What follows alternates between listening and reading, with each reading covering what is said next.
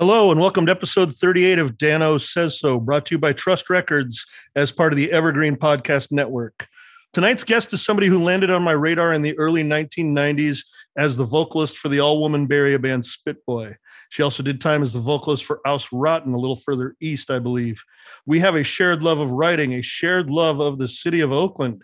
In 2021, to talk recent history, Don Giovanni Records released Spitboy's body of work involving all the material from their three LPs, their one LP, their split 12 inch with Los Crudos. What really caught my eye in doing the drill down on that is that all the proceeds from that record, 100% of them, go to the National Women's Law Center. I find that exciting stuff. I find that inspiring stuff. Adrian Stone, thank you for doing this. Oh, thank you for having me. Certainly.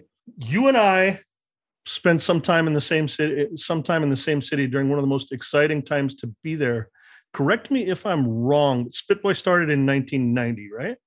Yeah, so Spitboy started in 1990. Um, I had become friends with uh, Todd, um, who goes by Michelle now. So I might flip flop between Todd and Michelle because I just, I'm so used to calling her Todd. But um, yeah, she and I became friends. And I remember we went drinking one night, like drinking peppermint schnapps outside Gilman, you know, just being young and 21 years old and silly. And then she was like, "Do you want to be in a band? Do you want to, you know, sing for from this band I want to start?" And I was like, "Sure, sounds great." I'd never been in a band before, but um, I thought it would be fun because I'd been involved in the punk scene and seen a lot of bands play, and so yeah, just thought it would be a great experience. Yeah, I was going to ask you by asking you the year you started that whether that puts you somewhere, you know, in the neighborhood are 20 or 21 and it sounds like yes. Yeah. Yeah. Is it a trip now with the release of body of work to be reminded or brought back face to face with your perspective from anywhere from 26 to 30 years ago? You know like when i listen to the music now it's i still i feel like it still resonates there's the message that we were singing and the emotions and the feelings behind it it's not like any of that feels like it's become irrelevant or that we've all of a sudden uh, cured sexism or we're so much further along than we were before. And so i think sometimes i look back and i and i think about how i felt back then and everything was so extreme. It was you know so intense and the highs were really highs and the lows were really lows and so those emotions i can look back on and and i can be like okay i respect that i don't want to feel that way anymore like that level of intensity but i feel like the lyrics and what we were singing about and what was so important to us is still really important today you were a strident, forceful presence. You, you just talked about these, sort of talked about the intensity and everything else. Inside baseball, I remember arriving in the Bay Area and I met Karen first out of all of you. But I remember when around anybody in Spitboy, I was on my toes because I felt like an ignorant, hyper male ex football playing Orange County meathead. And you know, I was in the I was I was in the Bay Area to become exactly that, or the, exactly the opposite yeah. of that. My question, as far as then versus now, and as far as things that were said then, I, I expected as much that the moral stances of the band would re- would hold up really well you know, which some stuff does from them, some stuff doesn't. I would say yours does. I found an interview, you know, when I kept asking you for more time and more time to do research from 1994. In it, you say you're 25 years old and you state very clearly, I'm not a feminist. Yes. I'd like to hear modern day Adrian's take on that. so I have never considered myself a feminist. Mm-hmm. Uh, if anything, I would call myself a humanist um if that's a word i don't know. Like i feel that as the things that i face and i struggle with as a woman back in my early 20s 30s 40s 50s and onward that i have things that i have to deal with things that i have to navigate and things that are challenging and painful and awful. But you as a man also have things that you have to navigate and you have to figure out and that are painful and awful and that as much as society tries to dictate the way that i'm supposed to behave as a woman it's also dictating the way that you're supposed to behave as a man mm-hmm. and i feel like rather than being like well I'm, you know, it's it's all about the women and and and what we're going through and the challenges that we face, I feel like it's better to go, hey, it's about all of us. We are all in this struggle. We are all a part of the problem. We are all a part of the solution. And so, if we don't collectively come together and try to figure this out, then how are we going to make any changes in everything that we're supposed to deal with when it comes to sexism? And not just sexism towards women, but sexism towards men and gender roles and well, how you're supposed to behave versus how you want to behave, how the person that you are versus who you're supposed to be based on society standards. Mm-hmm. So I even had, I remember I was visiting friends in Washington, D.C., and a friend of mine who was at the house I was staying at was like, Hey, can you come, you know, walk around the block with me? And I was like, Sure, that sounds great. So we go out for a walk, and he's like, So my girlfriend wanted me to let you know that she thinks you're a male sympathizer. I was, I was like, okay. So I usually her, hear that. I usually hear that paired with Nazi, and I would like to think my gender is not immediately equivocable with fascism. I know. I was like, so first off, she didn't come to this house to tell me herself. Right. She's having her boyfriend tell me this. Okay and i was like i i don't see this as something like a male sympathizer like i think i sat down the next day in the morning and wrote her a letter and just kind of said hey you know you want to say something like that you can come i'm in your city you can come find me and you can say it right to me and we can have a discussion about it but it's not something i'm going to talk about with your boyfriend so yeah so i think sometimes people had a perception of who I was or what they wanted me to be. But, you know, of course, that's the same with everybody. People have perceptions of you, you know, based on the bands you've been in or the things you've written about, you know, but it doesn't necessarily mean it's who you are. Right. So, yeah. I was two things occurred to me while I was getting ready for this. And, you know, you and I already had a vague understanding of each other and had some of our own private conversations even before the, the podcast existed online But two things I thought about, having already come across that quote where you said you don't refer to yourself as a feminist, is that in all of the archival materials out there in the world of punk rock, it's virtually impossible to investigate Spitboy without coming across the word feminist over and over again. Yeah. Right. Which yeah. I thought that must be a real pain in Adrian's ass. And then the other thing, which I won't put a lot of time into, but a lot of what you just said about your reasons for not embracing that word, I think are a big part of why you made a chosen distinction between yourselves and the riot Girl movement. Would that be fair? Yes. Oh yeah definitely. Like i didn't think that it was fair. You know I, I, had all these amazing friends in my life who were men and i didn't think it was fair that they should get punished you know like stand in the back of the room pay more to get into a show all that kind of stuff just didn't seem fair to me it's like why am i going to treat them badly as much as we are all part of the problem, they're trying to also be a part of the solution. Mm-hmm. So, how is this helping? I, I, just didn't ever really understand uh, the riot Girl movement, and it never felt like something that I was comfortable in. And yeah, so it's just not something I ever got involved in. There's an interesting thing that, you know, to compare it to something I'm even less connected to, this time by virtue of my my Irish complexion as opposed to my gender. But I always found fascinating when you would look back uh, during the Black Power movement, and you would have a figure like Malcolm X, who you would ask them, "What's the role, or what's how does a basically what's the role of an ally, of a progressive, or of a of a well-meaning white person?" And Malcolm X would say none, which that is the back of the room.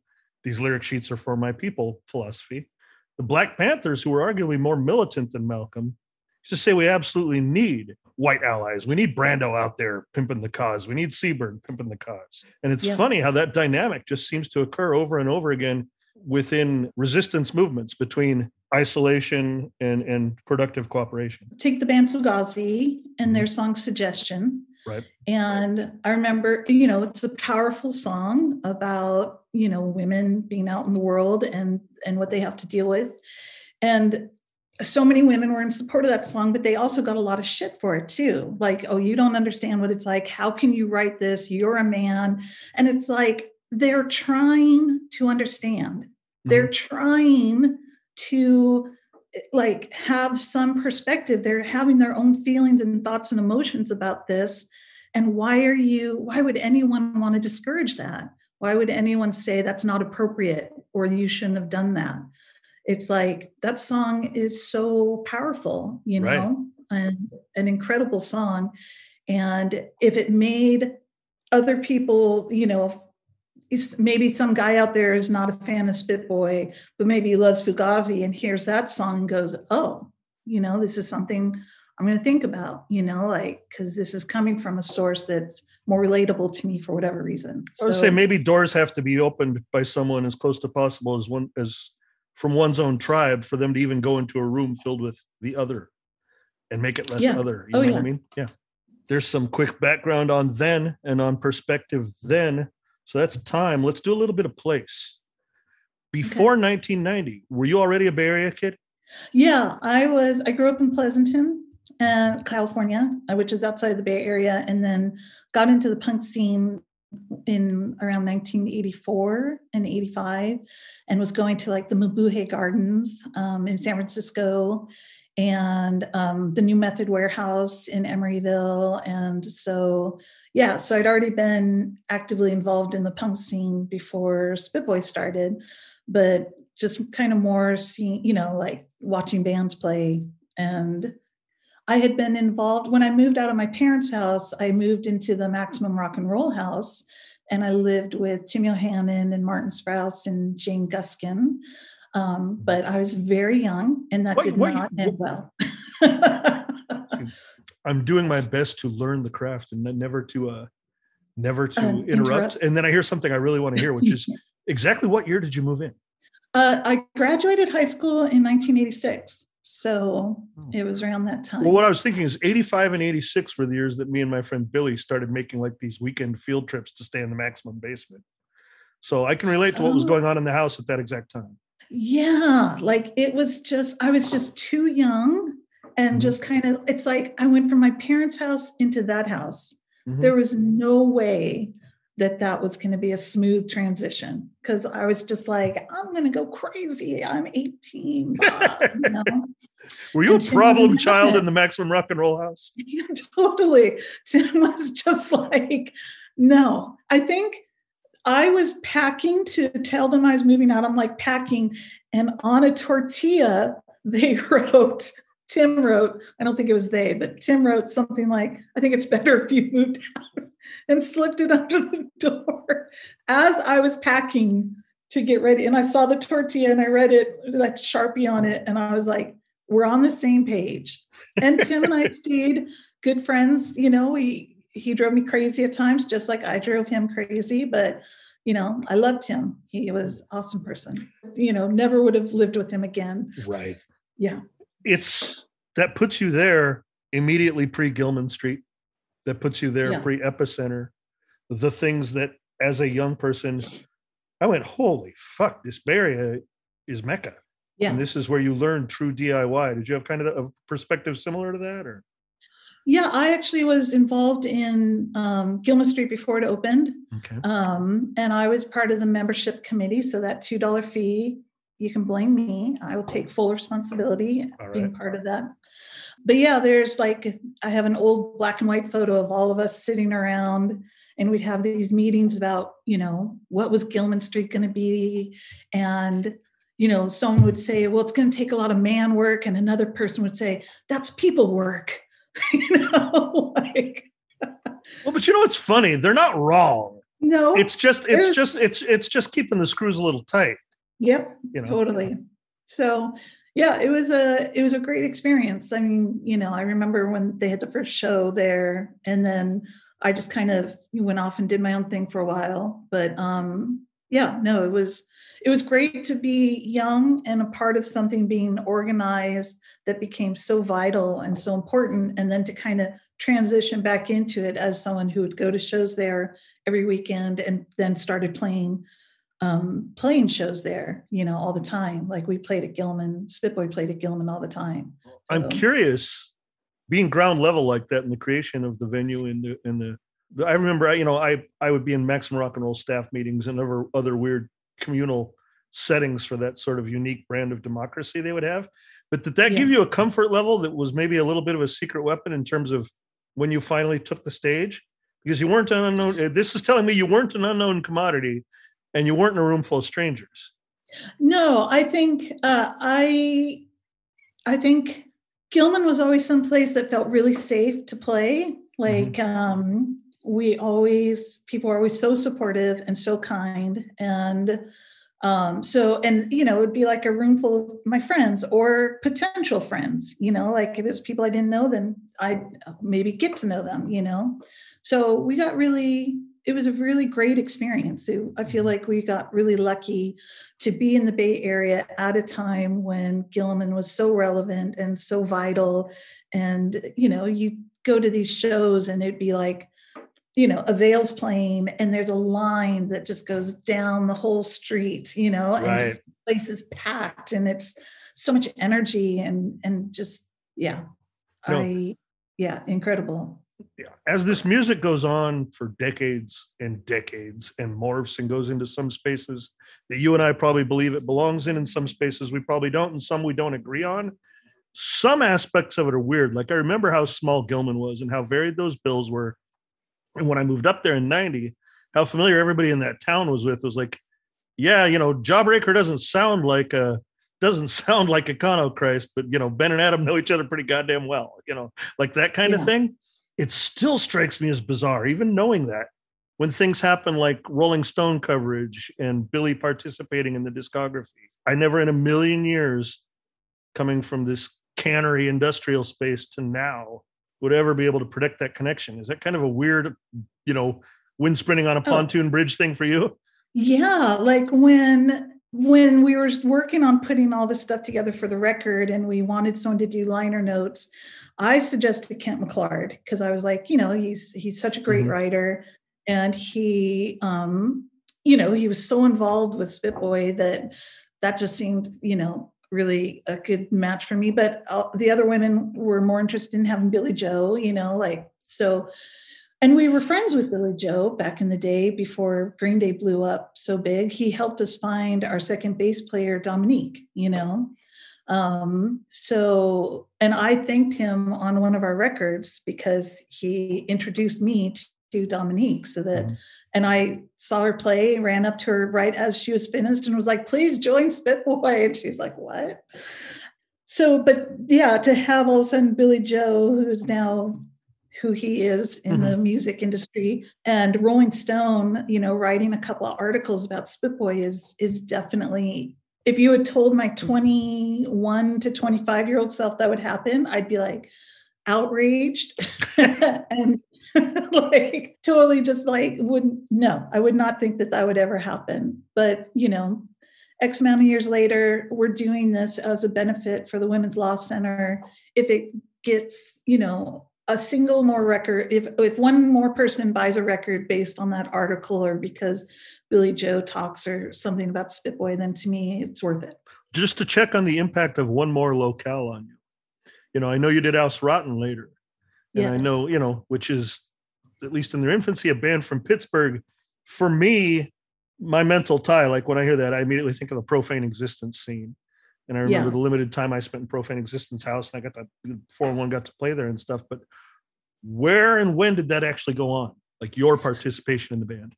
So I, they were like when I was living in New York. Um, like after the band ended in 1995 i moved to virginia for two years and then i moved to new york for five years um, so yeah i think time frame wise that's right but um, around that time and so Aus Rotten was coming to stay with us and i wasn't super familiar with their music i just knew them as people who would come and stay at the india street warehouse in brooklyn we had this massive, huge warehouse space. So we always had bands staying with us. Okay.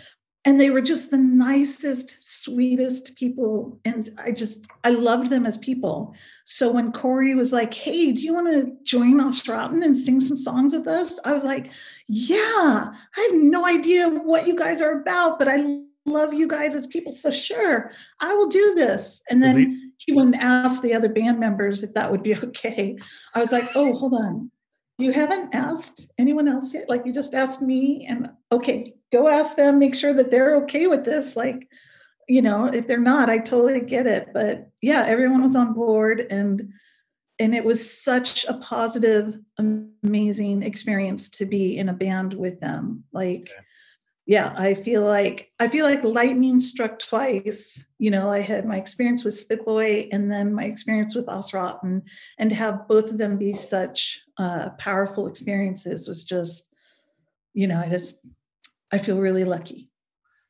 You're, you know, a lot of these different spaces that you're describing, where you were living in or where you were exposed to other musicians who dramatically impacted you. On the one hand, they were underground. On at least for me, it was a sexy time in life and that I learned a more dangerous way of being and behaving that I ever would have manifested in my hometown. Right. Yeah. It was also an activist culture. Right.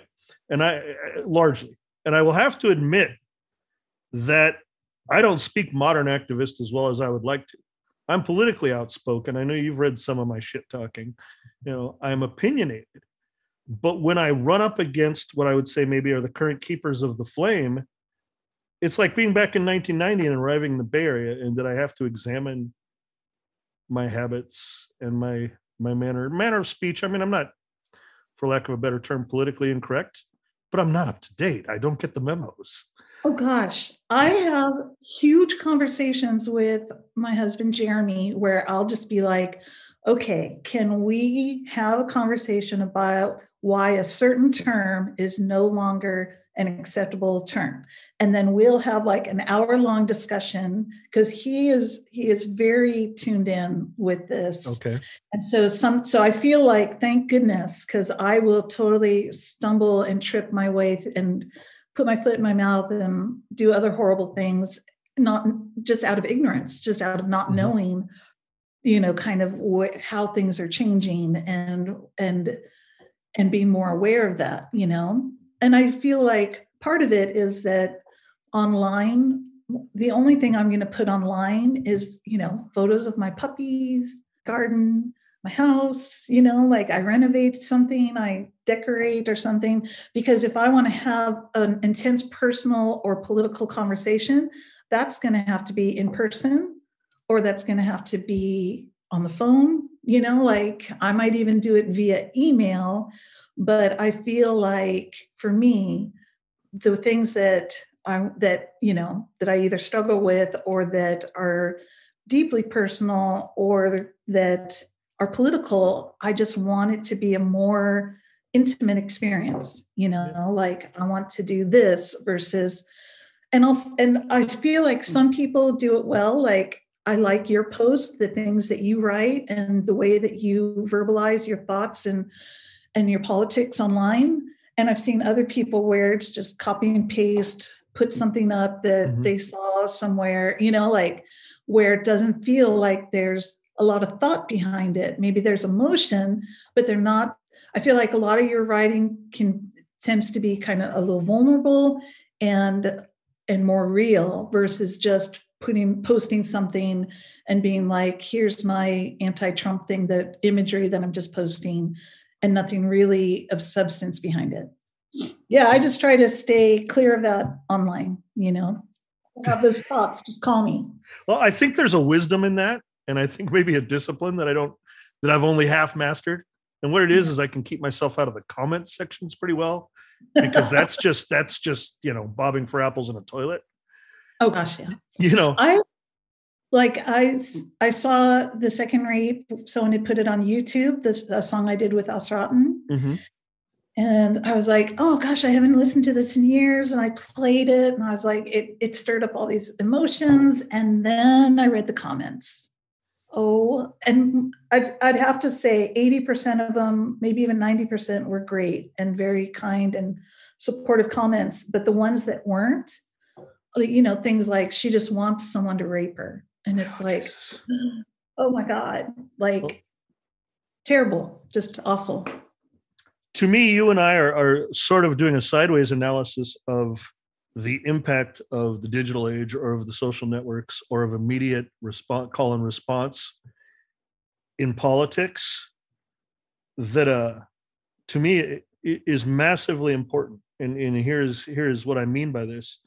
We would think and spend time at our desks and write things for a week and then put them put them out and they would be printed months later right? Now we all digest each other's knee-jerk reaction to things immediately and yeah. there's an anonymity that comes with the internet that allows people to be very ugly without fear of reprisal yeah. i think that ability to communicate and to transmit information immediately is a great thing and i don't want to walk away from it but i think the other side is pure poison no i agree like um sometimes i know i've you and i had written i think a long time ago and i was like hey i'm thinking about writing a book about spitboy mm-hmm. and sometimes i still think about it and everything that i would want to do with that but then and if we were probably in a pre-internet age then i'd feel more comfortable doing that but post-internet age or in the middle of internet age it's like i just can't even imagine navigating the the amount of support I would get would would be probably great and, and very nice and helpful, but the amount of hatred and you know just crazy things that people do when someone puts themselves out there on the internet and especially i feel like women do get targeted so i just i just a part of me is just not you know, I go back and forth like, yeah, I can do it. And then I just go, I don't know if I can set myself up for that. Well, I, I, I can't fault you. Yeah. Right? I don't know how I would be able to comfortably navigate it, you know, like, because the internet can be brutal and and I've seen it. I've seen terrible things happen to people via internet. And I just don't know if that's something I want to necessarily jump in the middle of. But I do feel like I lived through something that was very unique. And and having these experiences i feel like i want to share them and and it might potentially inspire somebody i don't know but yeah it's just whether i feel comfortable doing that i think that if you did something like that and i think this based really on the way that you first contacted me and the things that you were curious about and the degree to which you were polite and open to suggestion about just writing in general about the form itself is i yeah. suspect you would do something very thought out and very real unless and yes that would leave you in a very vulnerable position. Yeah. That said i think that work not being out there is a loss to people other than you. In other words i think it would inspire and i think it would you know it would contribute to the right side of the dialogue. Thank you. I appreciate that. I think i would want to write a book that was kind of like like not so much about you know women doing this thing and women empowerment but just more like here is this crazy sex drugs rock and roll adventure. And here's everything that we did. And here's the struggles that we faced as women playing music in the punk scene and some of the really fucked up things that happened to us and here's these other great moments that were just you know moments of triumph or you know just had endless possibilities and staying up all night and crazy conversations with you know random people that we meet in the middle of Europe you know like mm-hmm. All the things that you know having been on tour you know all the kind of tour adventures that people can get into and i just think that it would be it would be it would feel really good for me to release that and let that out um, and share that but yeah writing it and releasing it are two different things. I think you ought to at least write it. Yes. And then I could be like, here, Dan, read this. I will tell you that, you know, knowing who you were and having always perceived you as, as, as something of a badass, when you reached out to me in very complimentary fashion about writing and wanting to talk about sort of the ingredients of it, it was one of the more flattering things to happen to me that year. So thank you for that. Oh gosh, no problem. That said, in well, writing back. I appreciate that. Well, let's do this for a second. What is the most satisfying kind of writing to you? And, you know, in sort of having a hesitancy about putting the personal stuff out there, does it lessen your love for the craft or are you still all about it? No, I love to write. I mean, you know, back in the day, I was writing for Maximum Rock and Roll, Profane Existence, mm-hmm. Slug and Lettuce. Uh, I asked Kent if I could write for um, heart attack. And he was like, You're literally writing in every other single zine. Like. You cannot also have, you know, heart attack. But um, no, I I love to write. And it's, you know, now it comes back more in the form of like long emails where you know i get into it with my best friend or other friends of mine that i'm writing to um, i used to i have so many journals you know where i'd sit and just write in the journals and which will be good reference material if i ever write a book um, but yeah i still love to write it's just you know more personal now Okay. My friend Kamala is actually she for my birthday she signed me up for this thing called I can't even remember the name of it like story time or something mm-hmm. and every week they send you a question that you're supposed to answer mm-hmm. and so you know it would be like what was your favorite thing to do in high school and so I'd be like hmm okay and then I would write Adrian versus the pit bull. And I just like started writing some random story about when I almost got attacked by a pit bull riding my bike, you know, like, mm-hmm. and so I started trying to answer the questions they were giving. And then I was like, you know, some of the, I just, that doesn't interest me, but I'm writing these little vignettes. And so then I send them off to Kamala and this storyteller thing. And then at the end, they actually do put it in a book. So she's kind of making me write a book, just all these experiences and stuff. And it's been great. It's so much fun. Like, because mm-hmm. I'll just sit there and be like, what do I feel like writing about now? Oh, when this guy, you know, we're mm-hmm. in um, tour in Europe and this guy tried to attack me, you know, right. like I'm going to write about that, about, you know, this person trying to sexually assault me, you know, like, and mm-hmm. so then I write an article about that, or not article, but I write this thing for Kamala, send it off to her. And so, you know, so that's so you, great. You keep your instrument sharp. I don't write as often as I should. As we move off of the topic of writing, though, right. almost Hold never. um, and I'm notorious for the thing that the internet does to me that's I think is pretty non-conventional, and some people get on me about it. I will write something I really like and only leave it up for three hours. And when I'm tired oh. of the feedback or I don't need to read it anymore, I'll yank it. But my friend Eric said yeah, but you don't save it, put it anywhere, do you, stupid? And I was like, you know, yeah, I don't. Uh, like, damn it, hold on. Yeah. Um, but yeah. the only thing I, I want to move off of writing just because it's, you know, you and I could end up being very self-indulgent, just comparing notes on dialogue and things like that. Oh, gosh, yeah. But we could go on for hours. But you can expect me to bother you later in the year again about the fact that I think you should at least write the book. Okay. Um, there were two more. There were two more subjects I wanted to touch uh, while I while I had you here. One is somewhat generic in that it's not unique to our experiences, but I would like to get your take on cancel culture. First, how you would define it and whether or not you think it has any productive place, or maybe who knows, maybe you're a fan, but I'm interested, first off, what you view it as actually being and how you feel about it. So I only had um, one experience with something that I would call cancel culture. I'm not really familiar with it besides this one experience. And it wasn't even my personal experience, it was something that I witnessed happen to somebody else. Okay. And when it was all happening, it was horrifying because I'd never seen the internet weaponized that way. And I, it broke my heart for the person that was going through it we're still friends you know it periodically it comes up but um you know that we'll talk about it. But i feel like at least in what i witnessed it's like did this person make a mistake and fuck up? Yes. Were they apologetic when we talked about it? Yes. I don't know how it all played out online because i wasn't watching every single last detail of it. But in my community and, and the way that I grew up is that if you fuck up, somebody, a group of your friends or your best friend or somebody is going to set you aside and go, We need to talk because you mm-hmm. fucked up. This is, you know, and we're going to work our way through it because you have to learn. And we want you to learn. We want you to stay a part of our community. We want you to grow and develop as a human being. So we don't want to destroy you. we want to take this as a learning opportunity for you to become a better person.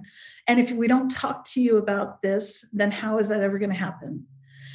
And what I saw happening online wasn't like, hey, let's have this great learning experience. Hey, let's all grow and develop together. Let's come together as a community and address this issue so then we can all, it was just, it was just vicious and scary. It was terrifying to watch. So that's been my experience. Whether what happened with her was technically cancel culture, I don't know. My husband and I were actually talking about this last night like, what is cancel culture and what does it mean? And, and so we both were kind of coming from different points of view on it. But, um, and like I said, he is much more savvy with the way things are in the world. So I might have a incorrect understanding of it but if what happened to her was cancel culture then it's it's brutal well two know, things like, first off sister it would be bullshit if we didn't translate it as old people who don't quite get it i'm yes. of the i'm of the opinion that it is largely a younger person's weapon which maybe is ageist of me i don't know um, but other than that i see it almost exactly as you do because what it does is it tends to take actions or and oftentimes past actions and try to use them to disqualify people from on from the ongoing public dialogue. And we all tend to believe in evolution and growth and it denies the existence of either. So it's it's massively hypocritical. Yeah. I remember when like back in the day in the punk scene this woman that we were friends with she passed out at a party and woke up and her ex-boyfriend was raping her at the party and she knew it was him.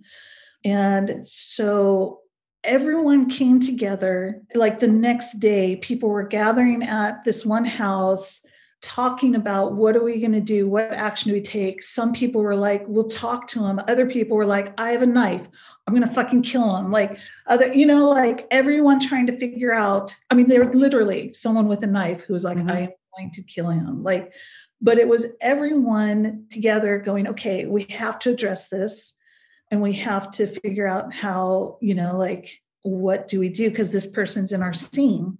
And so, you know, they, I'm sure he, it was my understanding that he got pulled into the meeting, not physically, but, you know, he was like hey you have to come to this meeting. And there was long conversations with him.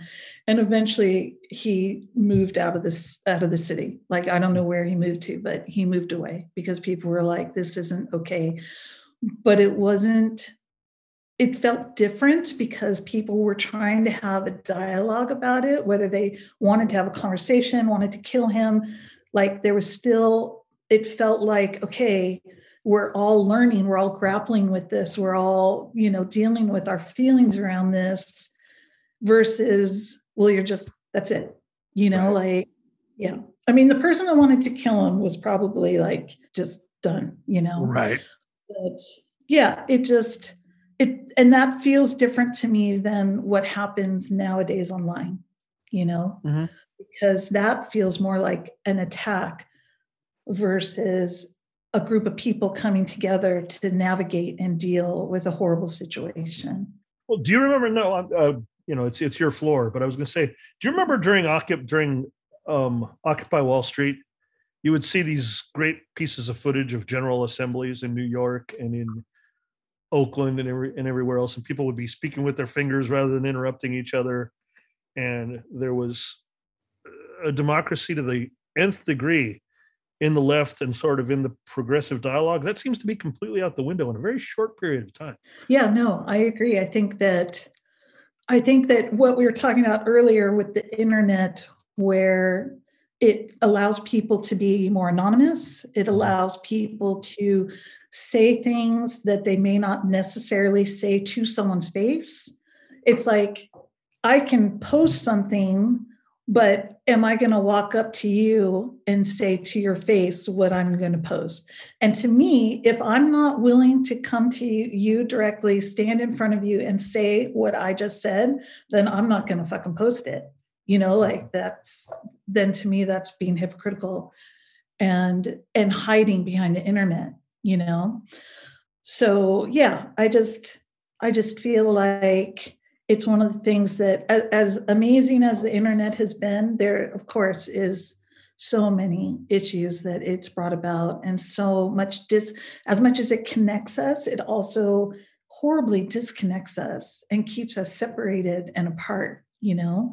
Mm-hmm. and we think we're connected when we're like doing this and scrolling through and looking at photos of our friends but it's like okay i'm i'm getting somebody might know that i moved into a new house because i'm posting photos of decorations but come to my house be in my house with me walk through this like talk to me. Sister you're getting ahead of my outline.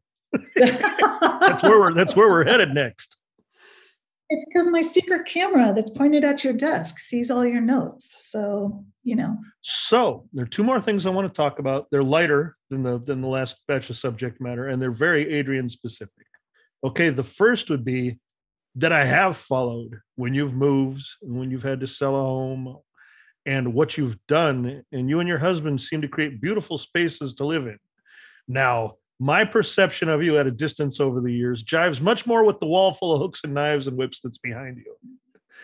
But uh, how big a part of your life is that creating a setting to live in? Because there seems to be considerable energy and skill dedicated to it. So, and this, you know, I, I know you said light, but mm-hmm. we're, you know, we're going to go where it goes.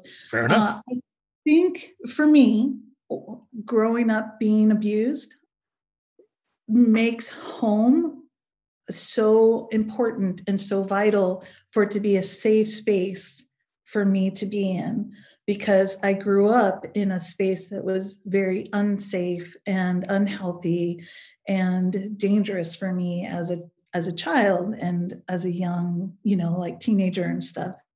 So once I started getting, you know, I tried to move out when I was 16 or 17 and my mom said if you move out I'll call the police. But I tried getting out as early as I could. But the second I turned 18, I was gone. And I started working, uh, you know, on creating spaces, whether it was a, an, a room in a punk house or, you know, when I finally bought my own house and then this one. Uh, it's so important to me to be in a space that feels safe. Like I have slept with a punching knife next to my bed for the last 30 years. Okay. Like and it's a gorgeous beautiful piece of weaponry that literally anytime there's a photo of my of my bedroom it's going to be right next to the bed because of that wanting to feel that level of safety because of what I grew up with. So yeah, I I put a lot of time and a lot of energy into things like this. mm-hmm. No, no, I've, I, I, I've looked at your I've looked at your homes with envy and finding out what's behind that helps it make sense to me and is also i think it's very giving of you to share that with everybody.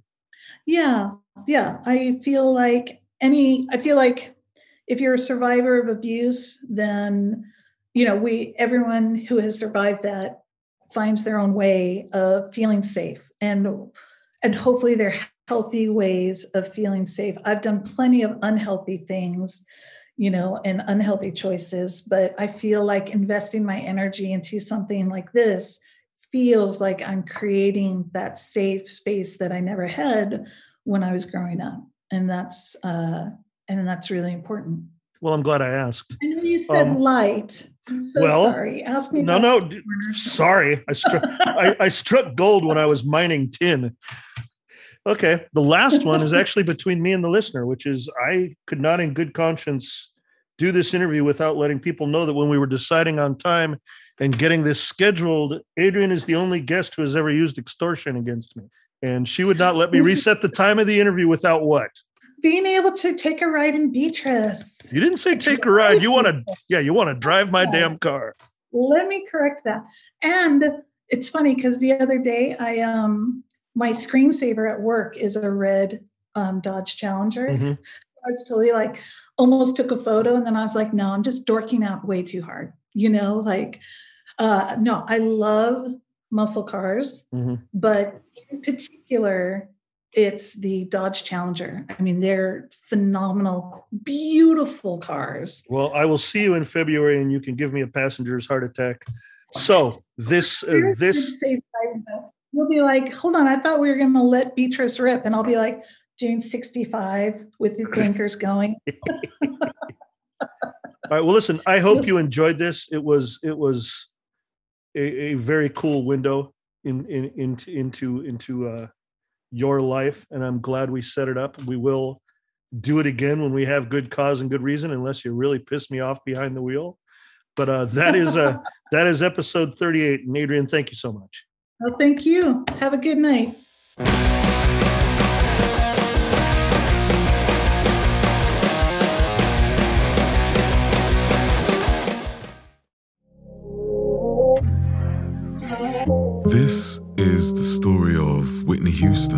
This is the story of Kurt Cobain. Of George Michael, of Otis Redding, of Amy Winehouse, of Michael Hutchence, Bob Marley. This is the story of Prince. It's a new podcast series about how they died, why they died, and why we're still talking about them so long after. It's like nothing you've ever heard before. It's storytelling. But it's more than that because rock stars, they tell us how we feel they change our mood. They change the clothes we wear, the people we hang out with, the way we remember things. It's them who give us those ludicrous moments, the ones where you're jumping around, singing your heart out, feeling understood. And it's those moments we'll help you remember, the ones you're thinking about right now. That feeling. That feeling. It's coming soon from Crowd Network. Just search for Death of a Rock Star on your podcast app and subscribe now.